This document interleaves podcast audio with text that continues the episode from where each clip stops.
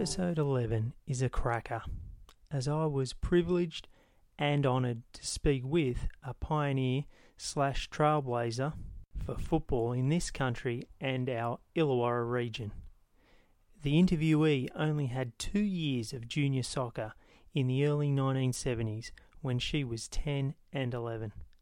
After a few years off, due to girls not being allowed to play in their teenage years, Julie Porter burst onto the Australian women's soccer scene in the late 1970s, firstly with the Bulli Thunderbirds.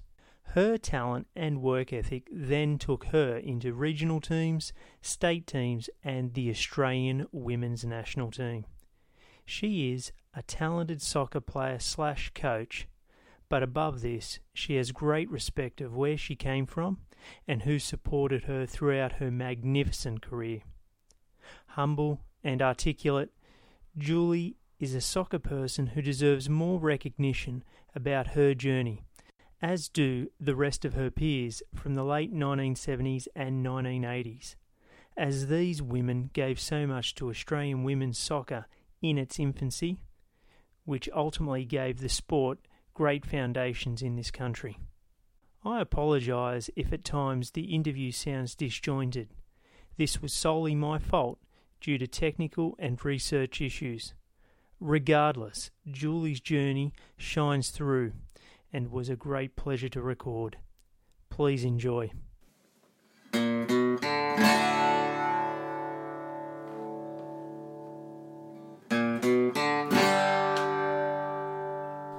Well, welcome everybody to the Football United vs Soccer City podcast.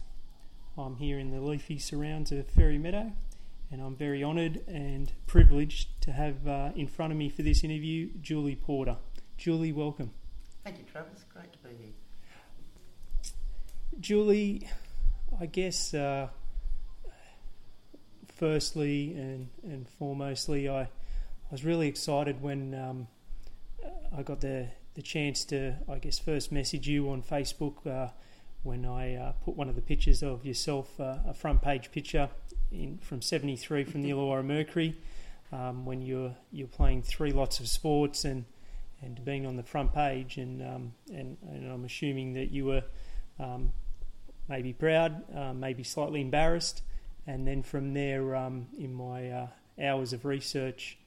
Um, in newspaper articles and other clippings I get off people, I found a lot more information about you. Um, probably not enough in my mind, but um, it was just a great story that I thought needed to be told. And then, and now I'm here. I'm, uh, as people can probably tell, I'm I'm very excited. But we'll start at, at, at the beginning for your. Um, your soccer journey. You grew up in Thirroul or Bulli, is that yeah, right? grew up in Thirroul, yeah, Yep. and um, played a lot of backyard sport with uh, local boys. Yep. And then a man named Mr. Gilmore from Austinmer noticed me at training with my brother's team one time and, and said about allowing me to play um, with the boys, which was totally politically incorrect at the time. And there are a few what we call wowsers that weren't particularly happy with the idea, but thanks to Mr. Gilmore, that's where it all started. And so we're talking then in sort of early 70s, 72, 72, 73, thereabouts, yeah. and that was with the Thirroul Junior Soccer Club. Yes, it was. And I guess uh, for most people, um, there is, uh, you know, um, I guess 20 to 60 people listening, so most of them are intelligent enough to know um, when you use the term wowser what we mean, um, but it wasn't the uh, done thing back then for, Oh, absolutely not. for, No, for girls to uh, play soccer or football with the boys. not at all. Not at all. But for you, um, growing up playing around the streets and whatnot, for you it just it was water off a duck's back. You were just now playing with a Thirroul shirt on Yeah. and playing in an organised game. Yeah, yeah. It was, um, you know, as it turned out to be a blessing, but um, very fortunate to have have the kids in the neighbourhood who turned out to be excellent sports people themselves. I must say. And so that um, first year um, uh, playing with the boys, um, you would have just thought it was normal, an extension of the street street games that you were playing, and, and you would have been, I guess, part of a competition um, and uh, gala days and stuff like that. Yeah, Yeah, it um, to me it was completely normal. Obviously, uh, you Yep. know, nine, ten years of age. Yeah, that's what I knew, and it was a matter of yeah having the Thirroul shirt on and being more than proud, more than proud. And where did uh, play at that stage, and what colours were they playing in? Uh, we played in blue and white, Yep. and we played at um, Thomas Gibson Park in Thirroul. And Thirroul's got a, a, a very uh, historic uh, name in the region, um, juniors and seniors. So, uh, uh, what a start! So, y- you played there, um, sort of under tens, elevens, and whatnot. Well, it, yeah, it was um, just the one, two seasons, I believe, in the Yep. organised competition and a couple of gala days. And um, I had played netball Yep. um, to that point and continued to play netball, and because there was no women's soccer organised at all, there was none in the high schools. Which, when I went to high school, it was netball, softball, Yep. anything but soccer, and football and cricket. So then, after those two seasons, you then had, I guess, a, a few years off before you Yes. joined the Bulli Thunderbirds, in, which was an open women's competition, Yes. and and I think that was the first organised women's competition in the Illawarra that started in '78. Yes, that's correct. yeah. And so, how did that come about? That you know you'd been away from the sport for a few years. How did did someone get you Um, back into it? Yes, yes. A, a girlfriend of mine, old old friend, um, Leona Vitney, her father, um, came and picked us up and said there was some women's soccer training happening at Hutton Park at Bulli. Yep. Did we want to go? Yes, of course. So off we went, and that's how it started. And Mr. Max Shaw was there as the coach, and that was it. And it went from there. And did the the Bulli Thunderbirds play in the the blue and white that the the No, men's team the, playing, um, or what colours were the Bulli Thunderbirds? Um, at that stage, yes, we did play in blue and white, Yep. um, but we had our own separate sponsor, who was the Austinmer Driving School. Ooh. Yes, um, um, we were the first team outfitted in tracksuits and looked very professional. And honestly, we weren't a bad team. We were a pretty good team Well, for those for those days. Yeah. And I think in the three seasons you were there, you won the league three times. Uh, we were beaten the first year, Yep. um, uh, 1 0 in, in the grand final by Huskisson, who were in the competition then. And the next years, the next few years, we won everything on offer. And then you won the league as well. yeah, yeah. So those, um, I guess, uh, people, uh, and you've heard the term, and we'll get onto your um, representation of your country um, about being a trailblazer or a pioneer. But um, those those teams, um, can you name some of the other teams that were in those initial, those inaugural years of Oh, the yeah, comp starting? You talked about Bulli, Huskisson. Um, yeah, there were Bulli, uh, Fern Hill, uh, Vulcans, That was Unanderra, wasn't it? uh, Unanderra. or- Unanderra were in, yeah, and Huskisson, as I say. Um, just about all the major clubs uh, Yep. were represented, and, and often they had two teams. okay. So I think in the second, I think in 1979 they split the competition into a first and a second division tier.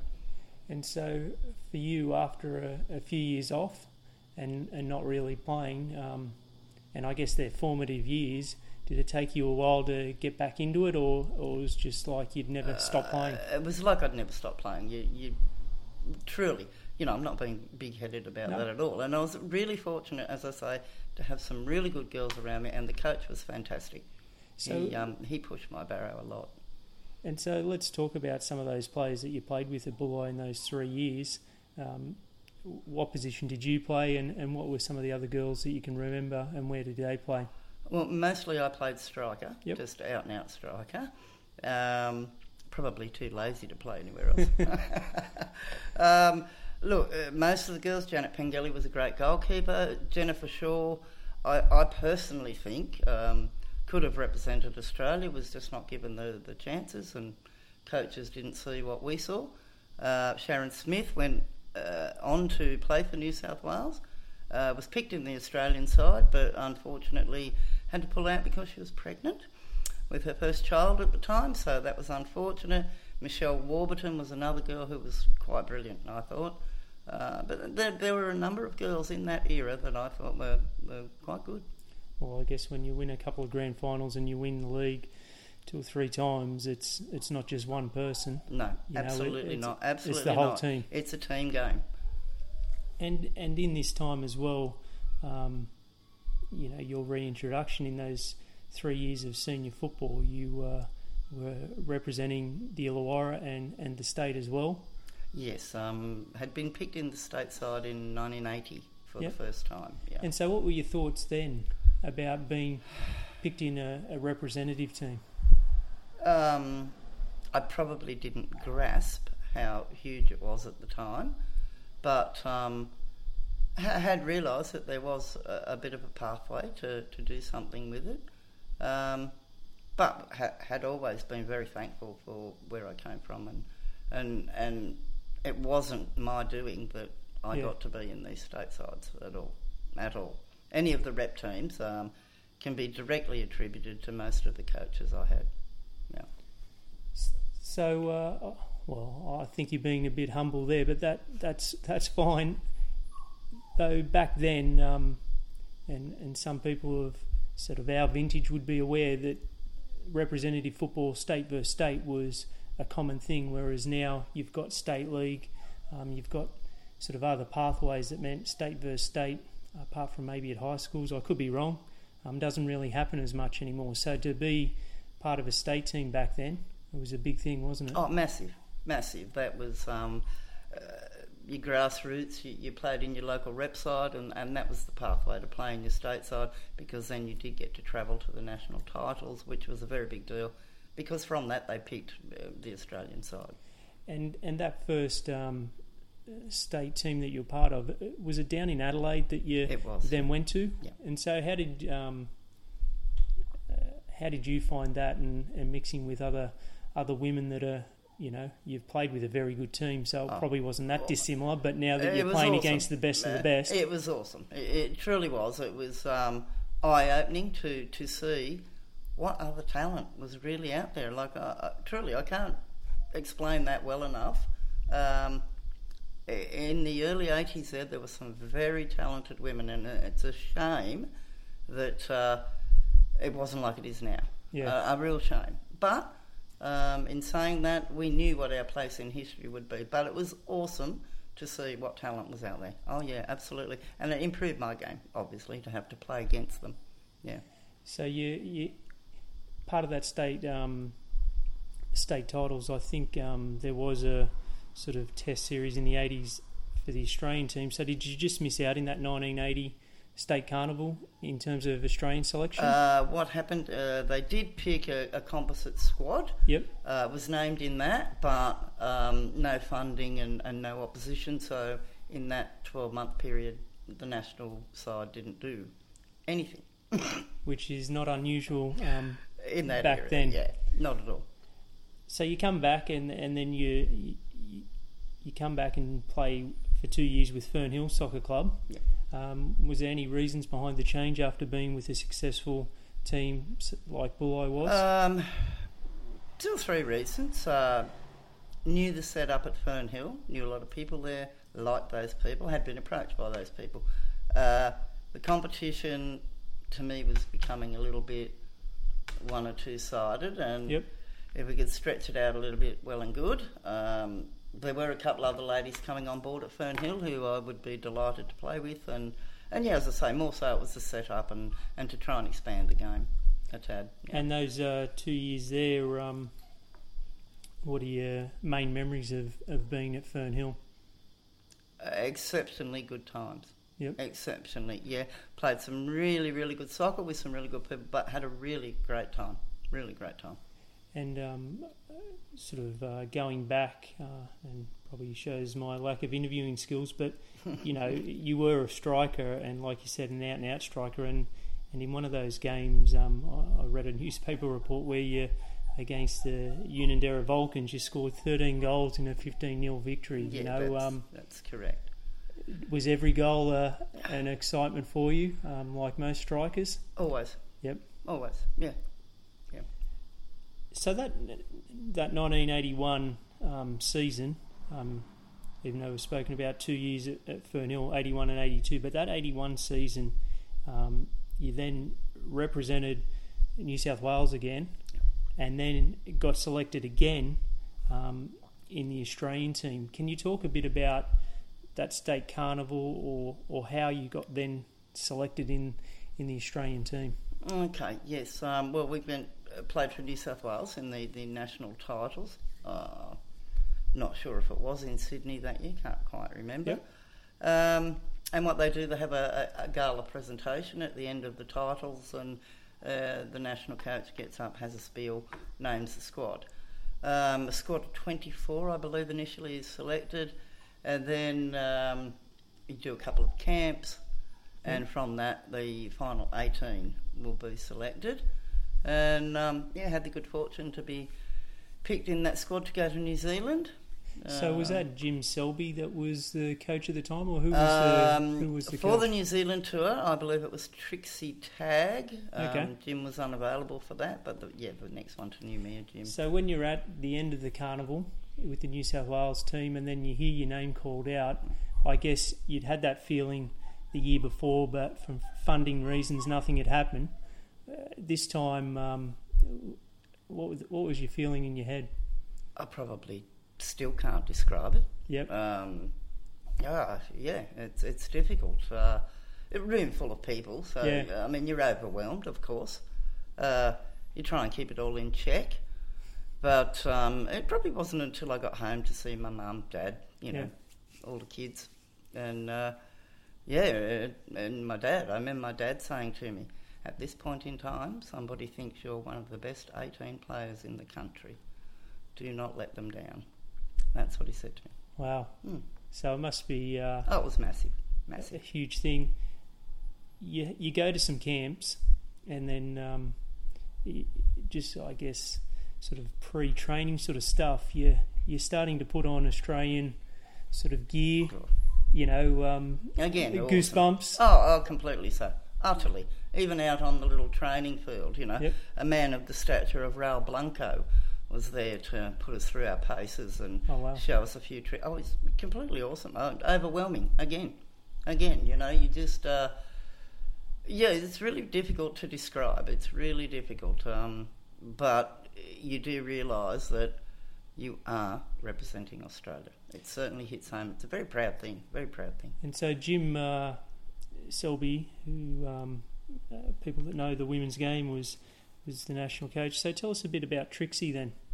Um, Trixie had played with um, St George in the Sydney League and was a, a more than more than capable midfielder, even in her early thirties. You know, Yep. we run rings around some of us young ones, and, and yeah, was a highly respected woman and, and knew her football, and um, yeah, it was a a very tactical but a very encouraging coach. Very encouraging. And so did she take the team in that that tour to New Zealand Yes. in '81? Yes. So you played, I think, four games over there that I could find on the internet. Um, uh, the first, uh, I think, might have been your debut against Canterbury. Is that Yeah, correct? yeah. So um, even though it's you know a, they call it a B international, Recall but it like it was yesterday. So tell tell us about that first game. Uh, you're playing against Canterbury. Um, Uh, is it are you in the Australian gold or is it the Australian green? Were you in the home or away type strip? Uh, I believe we were in the green. Yep. Um, again, can remember coming out onto the pitch and yeah, being overwhelmed, Yeah. overwhelmed with the the mere fact that, that you had um, this shirt on that had our coat of arms on it. It's, it's yeah, it's yeah. You can't describe it truly. It's uh, but I, I can remember the rest of the girls the the looks on their faces and, and the smiles and yeah it was yeah it was awesome completely awesome it's uh you know Because in those um, first couple of years, I think it might have been either 78 or, or 79 when the first Australian women's team pl- had played. So these were, I guess, early days where um, a lot of people are debuting and a lot of people are, are making their mark. So, um, you know, the term pioneer or trail, trailblazer is, is, is very good at describing what, Oh, it, what was happening. absolutely yeah I mean it's history now Yeah. you know so yeah I'll completely say we we understood that that we were the first to be doing these sorts of things and I mean obviously not a huge amount of opposition you know we played Yep. sort of New Zealand and played a couple of little things in Noumea and Yep. whatever. But um, the mere fact that it was actually happening augured well for the future. Yeah, definitely. Yeah. You then, um, I think, played Ot- Otago and Waikato, and then you played your first A international in in October. Um, 81 against New Zealand, and it was a 2 2 1 win. Um, what do you remember of that game? Um, hearing the national anthem play, and we had a tiny little pin that we were to give the New Zealand side, and I'd squeezed mine so hard I'd made my hand bleed. um, I remember being overwhelmed probably for the first 10 or 15 minutes. took me a long time to settle down. Yep. We were playing in an international. It was, yeah, overwhelming. And was uh, the sort of formation that you were playing in, were you playing as a lone striker or was it two up front? Or- Two up front at that stage, yeah. Yeah, on the right side predominantly, but Yep. we were to, you know, manoeuvre. And in that first tour of uh, New Zealand, there where you had that one um, a friendly against New Zealand as well, who, who were some of the other players? Or, well, I guess back then it wasn't you weren't called a Matilda. Um, it was just No. the Australian women's team. Australian women's, yeah. So, who were some of the Australian uh, women's players that you represented? You were with playing with that those games. um, Kim Lembrick, uh, Julie Dolan, excuse me. Um, oh, good lord, there's plenty of others. That, yeah, thinking of her name, Sandra Brentnell, uh, Leah Wright Yep. from Newcastle, great player, Lou. Uh, Renee Azarev, another great player, quality player. Um, gee whiz, you know, off the top of my head, it's difficult, but Yeah. you know, Well, there's well, we all know about Julie Dolan. Um, you know, a- fantastic Ah. player, and, and very good reasons why that girl's admired as she is. Yeah. So you come back from that um, 81 tour, and it wasn't until 83 that you then um, went to Noumea, like you said, uh, playing that uh, Oceania Cup. So in the meantime, you you come back and, and you then went from Fernhill to Shell Harbour again. Was it just a you wanted another change of scenery, or No, again, had been approached by Yep. quite an innovative man who who wanted to promote women's football and, and wanted to have a woman's coach in position at Shell Harbour. okay? So that one there it was a, a playing coaching position that you took on. Yeah. And so who was that? Was that gentleman? Uh, Derek Bradburn, and Okay. he'd had a lot to do with the Shell Harbour club itself, and he had coached the girls in second division the year prior, Yep. and um, they'd been brought up to first division. Yes, So was that your first introduction as a coach? yes. And so how did you find that? Obviously, you wanted it because you took the role Yes. um, and, and saw it as a challenge. So uh, what attracted you to coaching and playing? predominantly because the girls were so young, Yep. but showed a lot of promise. Yep. Absolutely, absolutely. Yeah, um, the promise they showed was, was yeah worth doing it. And do you think, um, being uh, probably the only person, maybe not in the state setup, but in the Australian setup from the Illawarra, that um, the Shell Harbour women that you were playing with got a real buzz out of playing with you, and, and maybe the rest of the competition had something to aspire to, then to say, well, look, Julie's done it.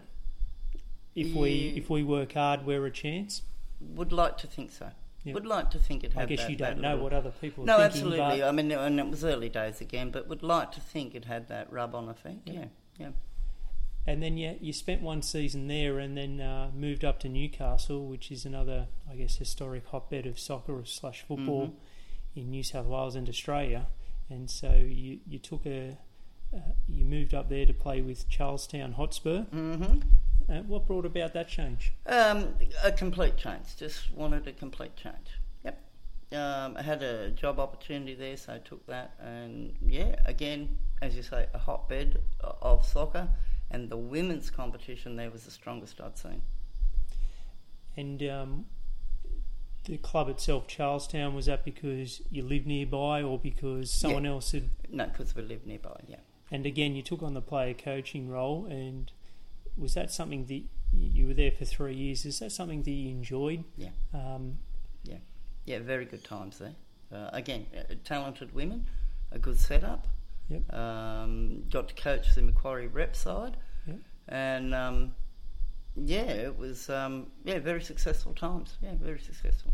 and in '83, you then, um, uh, before you took on um, the likes of New Zealand, New Caledonia, and, and Fiji in the Oceania Cup in '83. There was earlier on in the year there was a tour to Hawaii. Mhm. Um, yeah. that sounds pretty good to me. That was a holiday. It was look. It was uh, the Hawaiian Football Association were trying to promote their Yep. World League and uh, whatnot, and yeah, we, we got an invite and took it up, and so um, yes, it was nice. So it was a bit more of a holiday. It was although quite you- relaxed. Let's put it that way. Yeah. You, you yeah. took, um, I think you did only, I think there was a 1 0 loss. Um, maybe uh, too much uh, yeah. recreation was yeah, done. yeah, but, yeah, too much at Waikiki Beach. but was it um, still, I guess, you're representing your country, but um, did you ever imagine, you know, in the early stages of 1970s when you were playing with the boys at the rule that you'd then be in Hawaii Never. with the best women's soccer players in Australia? hmm you know, having a bit of a holiday, but sort of getting some time No, in camp. unimaginable, unimaginable. You know, like uh, yeah, that was. Um, yeah, I do recall being on Waikiki Beach and, and thinking exactly that. Wow, this is a bit good. and it was later on in that year, in '83, uh, um, November, December, that you then played in that Oceania Cup in uh, Noumea. Um, what are your memories of, of those four games? Um, decidedly hot. Uh, tough, tough games from what I recall. Yeah. Because I think there was a New Zealand, which was you and New Zealand were the two stronger teams, and then you had easy wins again. You had a draw with them, but um, beat New Caledonia, uh, thrashed Fiji. Yeah. Um, that New Caledonia game where you'd won 5 0, was that your first um, goal for Australia? No, I'd actually scored in New Zealand in the game against New Zealand. Okay. Yeah.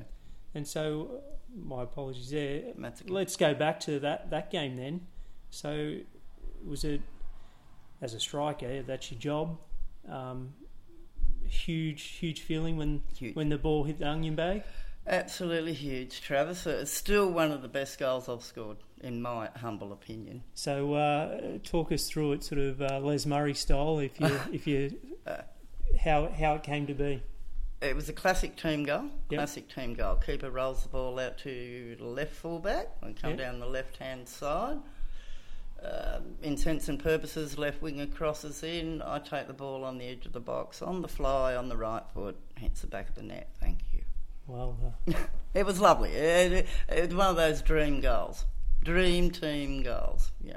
yeah, those ones are very special. Yeah. When you know there's three or four teammates that Mind are you, I have. I have some horrific mismemories too that, that could rank alongside that.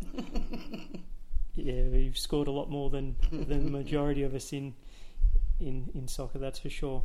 So that that uh, Oceania Cup, though, um, regardless of um, what type of football it is or what people may think, the games were separated by it was 28th of uh, November, 30th of November, 2nd of um, December, and 4th of December. So you're playing every two days, and these are full on internationals in, like you said, um, pretty hot conditions. Yeah, so um, really hot. there wasn't much, uh, you know, you. I guess the uh, P- tra- the PFA would have been up in arms these days if that Oh, happened. absolutely. Uh, we trained at, at 7 a.m. in the morning because of the oppressive heat on the day off. mm. Yeah, I, I, when I was looking through um, the games and then saw the dates, I thought, geez, that's that's horrendous. So, did it did it take a toll coming into that sort of fourth game where I guess it was the same for New Zealand as well, Oh, it was the same for everybody, yeah. but it would have been Uh, hard on all the players. Oh, it was, yeah, absolutely. But I mean, again, we're young, fit women, so you know, and we could go for a swim and whatever. You know. So you lost that final to New Zealand 3 Uh-huh. 2 Now here's where we talk about the horrific memory for misses. mm. I had the opportunity to win the match in Yep. real time, and uh, had sent the keeper the wrong way, and then managed to get a bad bobble and put it over the bar. And and we're talking what five mi- six yards out or oh, six at the outside, and I guess that was with about five minutes to go. I'm sure it's in print somewhere. um, and I think we then had the misfortune of scoring an own goal for New Zealand to win, yeah, in, in extra time. in extra time. so double whammy. You come back from there, and then um, uh, is it still, I guess, the game itself, uh, from the, from a women's perspective, had been gathering some some momentum. You know, you're going on a tour to Hawaii. Um, I guess the state carnivals had been the norm for a little while as well. Yep. Um, and now um, the team, you know, you you'd racked up. Well, let me count it here. Probably one, two, three, four, five, six. 14 games in Australian colours, A and B internationals. Uh, did you feel a sort of momentum as a, a sort of uh, as a playing group that something was happening slowly but surely? When the China tour came about, I would think that's when everybody felt, wow, you know, this has been a few years now and people are getting Consistent- on board more and Consistent more. games. Yes. So, wa- was there an element though um, in going to New Zealand, uh, Noumea, Hawaii, and then we'll talk about um, '84 in the Xi'an, and my apologies for our Chinese listeners that I don't pronounce it right. The women's tournament there, but was there an element of self-funding to get to these places, or was oh, that always, yes, Yep. yeah, yeah, always. Um, uh, the good old, you know, raffles and Yep. you know, um, take the blanket around, and yeah, all sorts of funding had to go into it. And did that mainly happen, I guess, in that sort of 83 period? You're up in, in the Macquarie there playing for Charlestown Hotspur. Was it more the local community and your club Yeah. helped you out? Yes, very much so. Very much so. And the, the rep area itself, if we had three or four from Macquarie or Illawarra, they would all jump on board. And I must say, men's associations have been a big help in that. I've been very lucky, Travis, with the, the local community support. So Very although lucky. although not ideal, it, it must, um, like you mentioned before, and I said you're humble, but you are speaking the truth to to a certain extent that when you have things like this that have to be self-funded, that the community, men and women, the soccer community, got involved and, Oh, and got into their pockets and Yep. and helped the women represent their country. Yes, yes, and that's the way it had to happen. There was uh, government funding was very limited, Yep. and that obviously was split between the entire squad and or travelling officials. You know, so um, a very limited amount. So I, I think the New Zealand tour I had to come up with three hundred dollars, and Which is a uh, bit of money back then. a lot of money back then. And unfortunately, Mr. Keith Nolan from Thirroul Leagues Club signed a cheque for that amount of money for me. and Keith was synonymous with racing. Yeah. Um, Yeah. At, at Kembla Grange and whatnot, and and a great man from all reports. So, I guess your Thirroul connection uh, was very Yeah. beneficial. Absolutely. And I guess, um, in a sense, people don't um, um, help other people out unless they see value in it or, or like that person. So it must have sort of helped the self esteem as well, thinking, "Wow, I've got all these these people Oh, behind me." enormously, and they always have been, Travis. I uh, truly, as I say, I utterly appreciate that, and that, that still to this day, plenty of them will, you know, say to me things about it, and you know, it's lovely. It really is lovely. Yeah. You go. Um, you're still in in um, Newcastle at Charlestown in in '84, and you you've got this uh, China sort of tournament, the Xi'an Women's Tournament. Um, again, how did that come about, and um, what were your thoughts? You know, you'd you've been to some uh, pretty cool places like Noumea and uh, Hawaii, and, and now you're going to China. What were your thoughts? You must have been, I guess, proud that you're representing your country again. But what were your thoughts on going to China? Uh, was absolutely stoked. Yep. Could not believe I was going to that part of the world, and that country in particular, which was uh, quite closed to Yeah, the rest definitely. of the world in that time. Yeah, we actually carried a, a letter of introduction on our person um, from Bob Hawke, who was the Prime Minister at the time, just in case we got lost in the street or Street, just in whatever. case. Yeah, absolutely, it had to be carried. Yeah. Wow. Good old Hawkeye. So you played a, I guess, a mix of teams there, and um, Tianjin, um, the Dallas Sting, hmm um, which was a, a club that I hadn't heard of, um, uh, Shaanxi. But you then did play a, a- I guess, a, a friendly full international against Japan. So there was a mix of teams there. Um, what are your memories of that tournament? Um, the fact that the soccer had improved, yes, absolutely. Um, and in that part of the world, we hadn't seen a lot of it, but they were all very keen and very organised, uh, and they were going ahead. So we knew in that part of the world the women's game was going to move forward, and they were quite talented. Um, again, the Japanese, being the Japanese, you know, they have improved enormously since those early days. Yep. Enormously, um, yeah. But so too of Australia. But um, well organised, I must say. So we knew then that, that that momentum really was happening with the women's game worldwide. And did the team itself sort of um, prior to going um, after a, you'd been in three tours, were you know was there a sort of gelling of people? Maybe there was um, women that had come in and out, but was there a sort of camaraderie there, and, and, and you guys had been gelling as a team? Yeah, absolutely, absolutely. Um, there had been a, a nucleus of players, Yep. um, but all the newcomers each time um, felt totally welcome, and, and the atmosphere was terrific, really terrific. Yeah, we um, representing Australia, and, and that was understood, and and to this day, a lot of us, a lot of us are still in contact and, and friends, and, and appreciate the honour. Well, that's what comes about in, in the people that I've interviewed so far is that um, sport, um, just like life, uh, when you play together, um, there's those sort of special friendships that Oh, develop. And. I guess travelling to different countries um, and, and new experiences uh, Yeah, Forms and we're greater only, bonds, we're, we're doesn't it? only young, young women ourselves. You know, like it was, it was. so it was educational as well. Oh, well. it was yeah, educational, but overall inspiring, inspiring. Yeah. And um, was Trixie still uh, the coach slash manager then in those? Uh, now, gee, I believe Trixie was in in China. Yep. Uh, um, Jim. Yeah, Jim Selby was the coach then.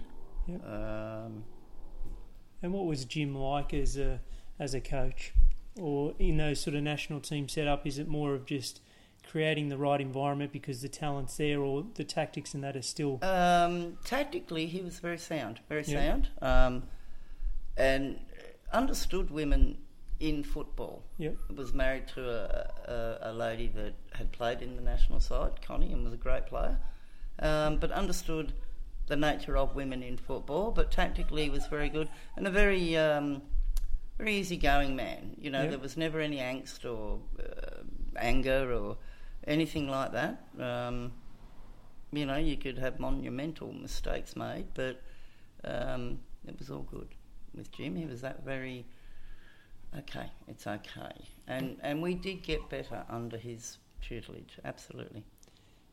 You ended up, uh, and I think there was sort of two groups in that um, in that tournament, and I think uh, the Italians and I forget who else were on on the other side. Um, did you get to see the Italian team play in that tournament? Yeah.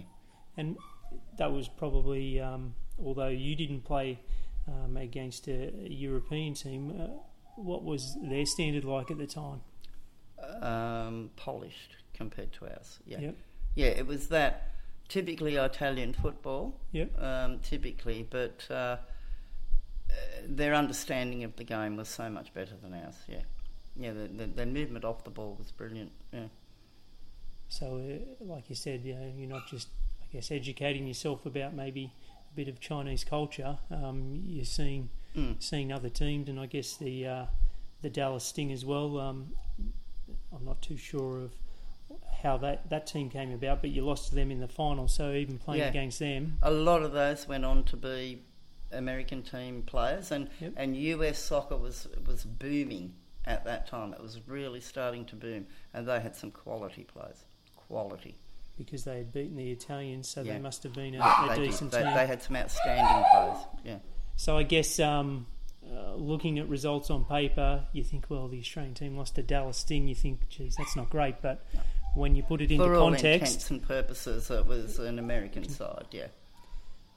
you come out of um, that 84 season um, and then continue to play 85 86 in, in, in Charlestown. Um, what are your sort of remaining memories of, of that um, time at Charlestown there?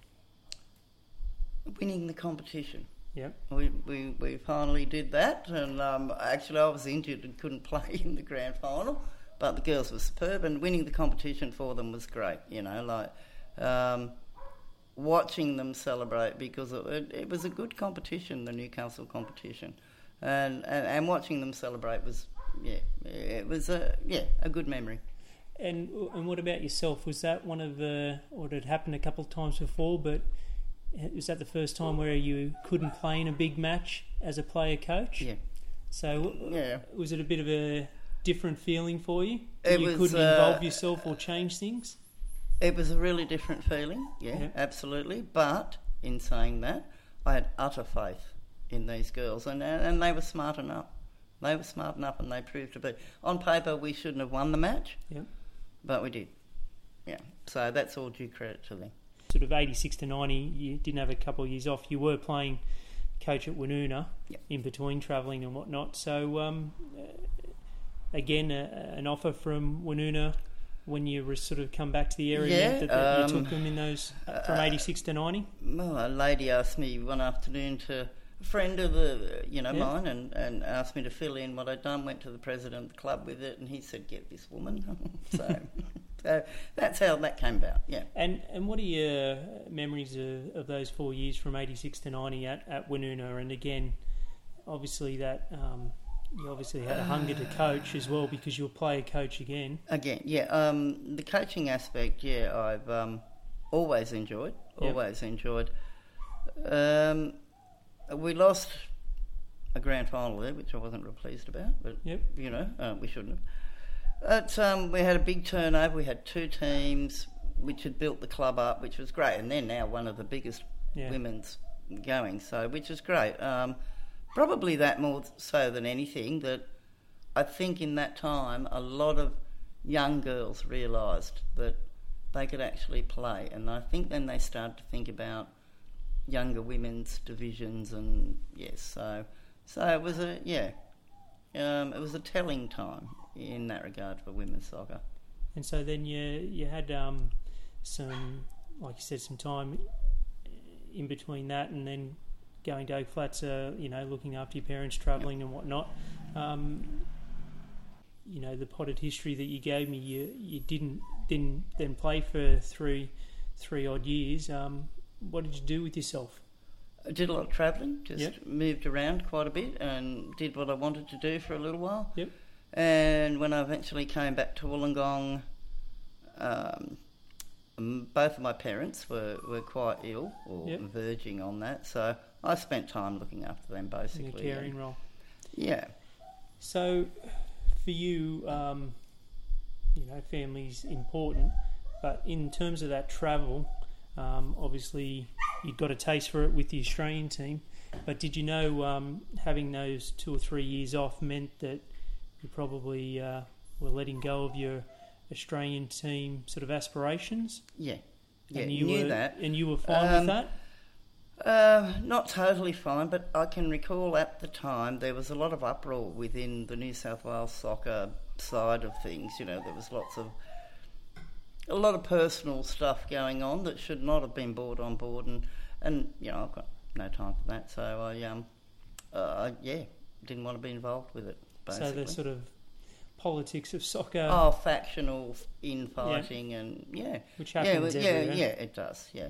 but that sort of just bored you, so you thought, well, let's Well, travel. yeah, I didn't want to, you know, and um, a couple of big names had also pulled the pin on that as well. Yeah. You know, yeah, yeah, Julie Dolan, Macker, and Rose Van Brunessen uh, had not played in the state titles purely out of that. So, you know, it it was really unfortunate. Soccer went into a little bit of a hiatus for me and Yeah. for the, the state itself, but when they did come back, they came back because they uh, got settled. And when you uh, look back on it now, um, do you still see it as the right decision to a travel and then, or do you think maybe I could have got another 10, 15, 20 caps under my belt, or Oh, it look, wasn't about uh, that? uh, Travis could could quite possibly have done that uh, in hindsight, yeah, Yeah. for sure. But um, as I say, the, the the honour of representing your country, it could be a one-off, Yeah, but and and, and the joy, the joy would still be the same. I mean, obviously, I got very lucky, very, very lucky in the early days. There was we had no funding, we had no sponsorships. Um, the night before we went to New Zealand, they gave us a pair of joggers, and that was oh huge, huge. So we thought we were very special. But you know, yes, I, I, I do realise I probably could have um, attained a few more caps, but nonetheless, to be part of what I was is, is more than satisfying. Oak Flats, uh, you'd been down there in terms of Shellharbour. Um, Oak Flats was um, a favour to some old friends of mine. yep. Um, and another lady by the name of Julie McGuffey was going there to play. And Julie and I had always been listed as, as rivals Right. in the um, Local competition. pages of Yep. the Mercury, you know, which we were. Um, so it was most amusing that we both were in a team up and look out and whatever. And as a favour to um, Mrs. Dot Stevenson, who's an old, old supporter of women's soccer big in, in the. Illawarra. Yes, absolutely. One of the, one of the pioneers.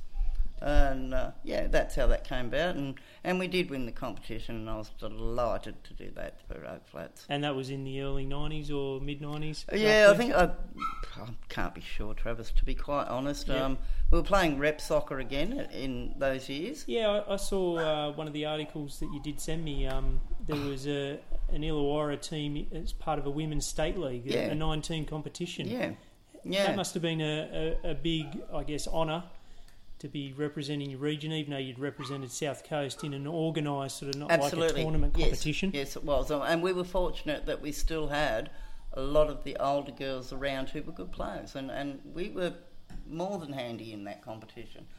Um, And now- that was in the 90s, was it? That you It was were- in the nineties. Now I can't remember if it was first tier or t- second tier. Yep. But um, yeah, I think we made the semi-finals, and I was actually named the state league player of the year that year from Wow. the second division. So that tells you something about how good this team was, and and being from the Illawarra, it was terribly difficult to get recognised on the big stage Yeah, definitely. because you had to be available at their events, at their Yeah. venues, and you know it was terribly difficult. So a bit of geographic bias there, right? Oh, absolutely, Travis. Yeah, it existed a lot. Yeah. when um, you're playing in that state league, it must have been um, an honour for for the women that taking part because it wasn't just a one-off tournament like South Coast playing against other regions to form a New South Wales team. This was sort of week in, week out, Mhm, travelling every second Yeah, week, yeah. predominantly in Sydney. Yeah. So um, Oh, the girls loved it. Loved it. Yeah, truly, it was it was an honour. It really was. Um, being from the Illawarra to do that. Yeah.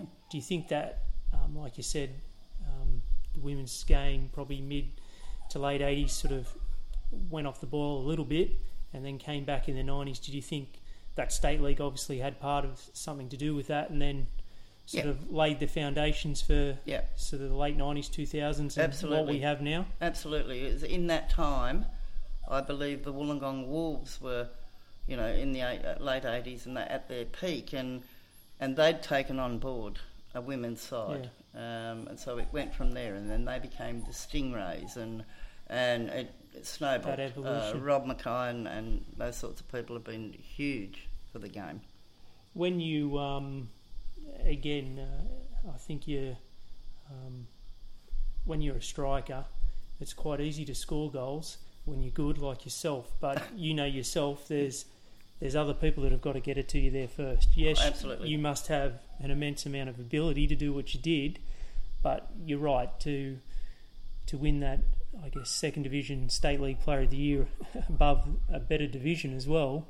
That must have been you know, a great feeling uh, amongst the team to, you know, even though it's an individual award, it was a team award in a Oh, sense. absolutely, absolutely, and and I do sincerely hope that they all still, you know, remember that because it was. I mean, uh, the president of our association at the time and the secretary took me to the presentation at the Marconi Club. We were absolutely stoked. I had no idea until I got to the presentation and they called out my name, but everybody else, all and sundry, did know. And Bob Carr was the premier at the time, and yes, had a black tie sort of thing. Um, that state league uh, team, um, can you think of a few names um, uh, of players that were in that team um, when you played in those years that sort of come to mind? Oh, again, it would be uh, Julie McGuffey, uh, Lisa Isdale, who's now Lisa McDonald, um, Sharon Smith, Jenny Shaw, uh, Lorraine Chilcott, Janet Pengelly again, Annette Gallagher, um, Sue Reed Stevenson, all excellent players. Truly. And, in, and in terms of um, sort of a, a, rough sketch of where they played, what what positions were people in? Obviously, yourself at striker. Where did some of these other women play? Uh, Julie McGuffey played out on the right hand side, up front or in the midfield. Really quick on her feet. Jenny Shaw was one of the best midfielders I've seen, bar none. Yep. Um, yeah, commanded and controlled the park. Absolutely. It made me look good, in fact. Jenny Shaw did a lot of the time. Um, Janet Pengelly was an excellent goalkeeper. So was Annette Gallagher. Um, before their time, actually, both of them, in my humble opinion. Um, uh, gee, Lorraine Chilcott was probably one of the hardest stoppers I had the privilege to play against and with. Um, you always need hard players in the oh, team. absolutely. She she lifted my game, that's for sure, and everyone will say that. And, and she loved playing against me, which is great. I love it. So, um, but yeah, each of those girls. I mean, again, a, a hugely talented side. And was it fascinating um, for for the women who would have been maybe opponents before coming together as a group? Was that a bit uh, um, uh, that was bit bizarre initially? Uh, yes, it was. Because would been, there would have been club rivalries, yes, and being women, you know, particularly Barbie about things. Um, it was interesting, but the banter was always good natured. Yep. And once we were together on that team, we were that team. Yep. Which again, uh, the attitude and the abilities of some of these women was astounding for the era. Really, really, they they were as talented as I may have been, or yeah, true. And and who was the uh, coach slash manager of that team? That would be Mr. Max Shaw. Yep. And you'd had interaction with him at Bulli. Yeah. In in that uh, late seventies, early eighties. Yeah. Um, Max probably more than anybody. Um, he personally would drive me to state training at St Leonard's every Sunday morning and bring me home. Um, he more than anybody individually is responsible for for my representation of Australia. Absolutely, yeah. So you must feel um, honoured to be involved with people that you know could see something in you, and then physically, whether it be time, money, Yeah. petrol, whatever, and, Oh, yeah. and to drive you A- and, absolutely. and give up their time yeah. for your Um, for your ambitions. It must be a privilege. understood it. I understood it completely, and, and yeah, absolute, absolute privilege. You come out of um, uh, the nineties there and into the two thousands. You were um, a player coach again at Russellvale, or, or Uh, no, just just just just playing, just playing. just socially. And so, how did you uh, find not coaching and just sort of? You had a couple of years off, and Uh, that was fine. I um I didn't need that mental aspect of it at that stage. Yep. It was a very social event. I was just going to have a little kick and a giggle, as they say. But Yep. um, it turned into something a little bit more than that, and we went quite well. and um, you were playing at Corley Corleyvale was was Yep. the home ground. yep. Um, and then, you know, like you said, it was initially social, but um, was it just the team was pretty good, or or white, bit of Um, white wine fever, or Well, yeah, I mean, I'd known John for a very long time, him and his wife, that was the coach, and, and his wife. And um, yeah, I actually got, uh, what do you say, I became a bit excited about how these girls had reacted to me. okay, I mean, that's, and not to be big headed about No, no. that, but they had lifted enormously, so I thought, oh, best I pick it up a little bit better too. not so just they, kick and giggle. so they came with us, which was great, you know, and yeah, we ended up making a grand final and we lost that one, but never mind, never mind. Um, they were delighted to have made the grand final, you know. And what about um, yourself um, from a physical perspective? You're in your early 40s at that stage. Um, had the the rigours of international and state competition over you know two decades caught up a little bit? Um, the fact that I had not maintained a lot of fitness was what was catching up. um, no, the you know the rigors of the game remain the same. Um, I fortunately was never really awfully injured where I Yep. required surgery or anything like that, which was great. A n- lot of natural uh, physical sort of fitness, but um, yeah, there were plenty of Sunday afternoons where I was a, a little bit sore after after venturing out. And tough, tough Mondays. Tough Monday. a lot of limping Mondays, yes. What um, if you um, had to sort of describe your game? Um, you know, as a striker, um, how would you describe it? What was your sort of main strengths as a as a striker, and how you played the game? Uh, most would say uncompromising. Yep. Um, pace and power. Yep. Yeah. And do you think those? Um, do you think that was just always in you in terms of Yeah. that determination? Look, I'm going to get physical here and not just use my skill. I'm going to put myself about, or if it was or- necessary, or did you develop that over the years, or you'd always Uh, had that? I think I'd always had that. You know, growing up with the, with the boys, um, you learn to take a few knocks and a few rolls. And um, fortunately, being as short as I am, very good centre of gravity, so it was hard to knock off the ball quite naturally anyway. You know, but um, you know, if I had to step it up a bit physically, well, we could do that. Yeah. And and after Russellvale, um, what else have you been doing? Retired gracefully. um, Coaching.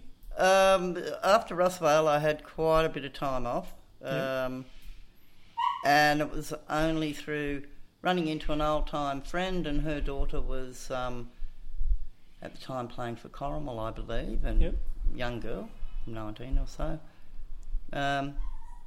And then they were moving up to Tarrawanna, and, and she asked if I'd be interested in being the coach, and I think that was about five years ago. So that's what I've been doing since. And so, how have you found um, Tarrawanna? For, in my opinion, um, from the people that I know, they're a very, very, very great club in terms of the nice people there, the people that are involved, how it's organised. So, have you found it very good there as well? Absolutely. But they are um, such an all inclusive club, and everybody's treated like family. And some of the new women we've had come on board have said exactly that. You come here and you become family. So it's brilliant. They, they've always maintained that, Tara. Um, and they've uh, huge supporters of women's football for a long time. Uh, I think 79 they had Yeah. their first women's side, yeah. What about yourself in terms of uh, coaching now? You um, still enjoy it, or or there's just a sort of Well, you- it's been a want- very it's been a very social exercise at Tarrawanna up to Yep. this point. But as of this season, um, Dave Curley's on board, and Dave's a very very nice man. he's a lovely man, Dave, uh, a classic man, and he's brought over a few under twenty ones from Balgownie there, and so we're going to get our heads together and see what we can do with that, and um, you know, there's a, an open women's side as well, so again, Tarrawanna are trying to, you know, promote the women's football, and I'm delighted that they now have a 21 side. Yeah, yeah. If we go back to um, Australian women's representation there and representing your country um, back in 2017, because it wasn't, I guess, the done thing at the time, um, you uh, received your uh, Australian cap. Um, which must have been a huge honour at a Stingrays game. Do you Yeah. want to talk a bit about that and, and what that day was like for you?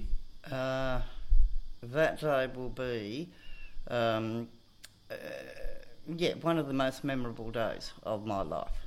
Uh, again, uh, the honour it just keeps giving. And Rob Mackay had chased me around for 18 months trying to track me down to get me there to get this to happen. And, um, you know, I can't thank him enough. And the the fact that Football Federation Australia decided to do that, a huge honour.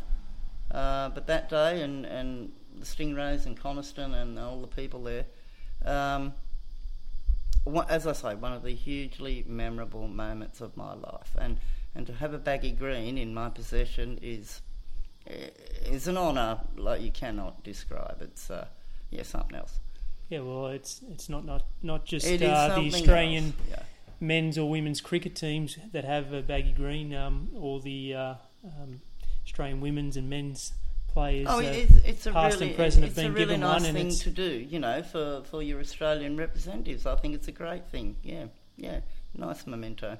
because I think you're either, um, I think I saw two numbers. You're either Matilda number 19 or number 20. I have no idea which is the truer of the two. We'll lean towards twenty, but I have no idea. So there wasn't um, any chance of sort of getting a. Um, I think Michael Slater um, famously uh, got a tattoo of 356 and he was 357. yes, so I you did didn't. that You, story, you didn't yeah. get number 19 and No, think, I, geez, I'm I believe 20. it's twenty. No, I don't have a tattoo, a piercing, anything. When um, you now look over your career, uh, even though it's still going in terms of, of coaching at Tarrawanna, uh, is there um, is there something you look back on, even though you've probably enjoyed it all, where you go, you know, I was at my best at this period, or you know, um, I enjoyed, um, I had a great run of form, or is there something you really look when you first think of your your playing career that you go, hey, that that was it. That was when I when I loved it. Uh, I can't pinpoint anything. I mean, Yeah. I all of my playing days Yep. Absolutely enjoyed every single one of them. Yeah, uh, of course, there's, there's special moments, of course, but um, no, each and every game, be it at, at club level, state level, national level, all had the same meaning and, and Yep. significance. You know, yeah, yeah, absolutely. And you spoke about before that um, even amongst the Australian girls, um, Australian women, and, and, and New South Wales women, that you've still got a lot of friendships out there. Yeah. So that must be quite pleasing that you could, I guess, either locally here or or if you venture elsewhere around the state or Australia, that you could, I guess, stay at someone's place and, and be quite comfortable that you've got Go some knock on many many friends. and it's like yesterday. Absolutely sensational. Um, and this is 35 years later. Yep. You know, and, and yeah, not not an issue. Uh, the bond of having been in that side um, will be a lifetime thing. And and your family, um, they must be super proud, and family and friends Yeah. that what you've achieved in the game. They are. Because uh, uh, apart from people like Max Shaw and, and others that have helped you enormously, I'm assuming that they would have been a great source of support Absolutely. for a, for a lot of things as The, well. the, the local Thirroul community that I grew up in, uh, sensational, uh, truly. Uh, and their support now is the same as what it was then. You know, when the uh, when the cap presentation all broke on Yep. social media, um, it was amazing to me. The, the comment and the reflection, and the, um, they want me to write a book, the locals, but um, that might be a, a, a tad honest. Well, I, I, I think in the, the last uh, 65, 70 minutes that I've talked to you, I, I'd love to read it. You, uh, you look to the future, um, do you always see yourself involved in some shape or form in the game, or, or do you see yourself at some point just sitting back here in the lounge room and then just watching some some W League games and some Matildas games? Mm, I would like to think that I will somehow remain involved. Yep. Um, whilst everyone physically capable, of course. Yeah. Uh, yes, I would like to remain involved because I'm delighted to see where the game has gotten to now, and I can only see good things on the horizon. People like, you know, your Sam Kerrs and whatever. There are more of those girls out there. Yeah, exactly. There right. are more Sam Kerrs out there, and we've just got to find them. And now they have the opportunity to have a pathway and be found. Well, I think culturally as well. Um, you know, uh, Sam Kerr, I follow her on Instagram, whereas say 20 years ago, I guess there wasn't Instagram, but you probably wouldn't if there was have, have followed a women's player, and you know, uh, Oh, absolutely you not. know, no. uh, and um, amongst my boys, we enjoy watching the Socceroos and the Matildas, which Yeah. you know, um, Yeah. The TV companies in the last 10 years have finally uh, switched on that men and women love watching Well, both types yeah, of exactly sports. right. Doesn't matter Well- what the gender is. Well, Lisa De Vanna uh, famously said, you know, she, she grew up idolising men's players, and that should never have been allowed to happen. Yeah. And under Alen Stajcic, they have learnt a lot about the history of the Matildas, which has been great, really great. And and that was um, one of, uh, like I said, I've never had an international, uh, um, a women's international on this podcast. I've had a Scottish international um, in Hugh Tinney, um, and so there's a lot of people um, in the Illawarra and, and yourself first and foremost that have have done huge things that you know, like you said, Alen has sort of encouraged the current Matilda crop to uh, learn about the history. And the more we talk about um, people like yourself and and others in the sport, well, the more then we respect it and, and we wanted to see it go further, isn't it? Oh, absolutely, absolutely. Um, the role models now too, uh, and the exposure they have. Um, yeah, it, it's, we want to see the game become what it truly can be. I think it be one of the the biggest games in this country. Women's soccer stand alone. I do. I really do. Yeah, I think it's got a, a very, very healthy shelf life, um, and you can see the other sports such as women's NRL and AFLW wanting to sort of be part of that that growth as well. When um, there's a lot of um, sporting, I watch a lot of sport. Um, my wife doesn't like it too much sometimes, but when um, you see some commentators now and and they um, they're in a paid position themselves based on their career and they whinge and moan about what players get these days, men and women. It, it doesn't seem to me that um, in this interview you've said it a couple of times. You don't mind. You, you see it as a great thing. So uh, it doesn't seem that there's um, unlike some of these guys where they get a bit jealous of what people are earning and what they're doing now. You're not jealous at all. You're very proud of Absolutely the sport yeah. and, and where it's gone and, and what it's Yeah. becoming. Yeah, the value to me is what it's become. Yeah, absolutely. Um, again, we all understood way back when that what our place in the history of the game would be. There would, obviously, there was no media on board. Yep. There was no sponsorship. We weren't going to get any money. we weren't Yep. going to get anything but a pair of joggers. Yeah. so no, um, not a skerrick of jealousy. And I I think if you spoke to most of the, the women of my Yep. era, uh, the same thing would be said. Very much so. We understood that uh, we were in that era, Yep. but are delighted, and the value and the payment is in seeing where it is now. Yeah, absolutely. Well, it should probably uh, get a bit higher, I think, and and be a bit better.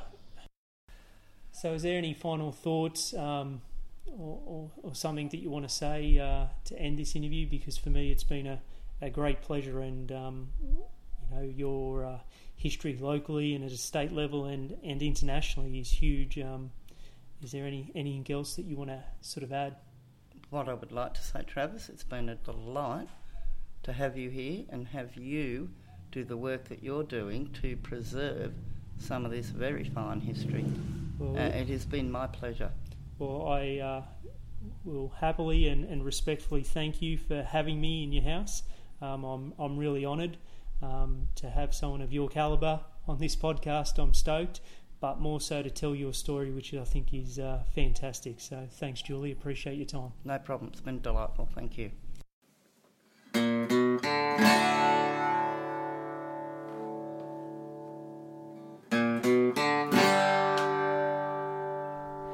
Thanks again to Julie for allowing me into her home and being so articulate, respectful, humble, and honest about her journey.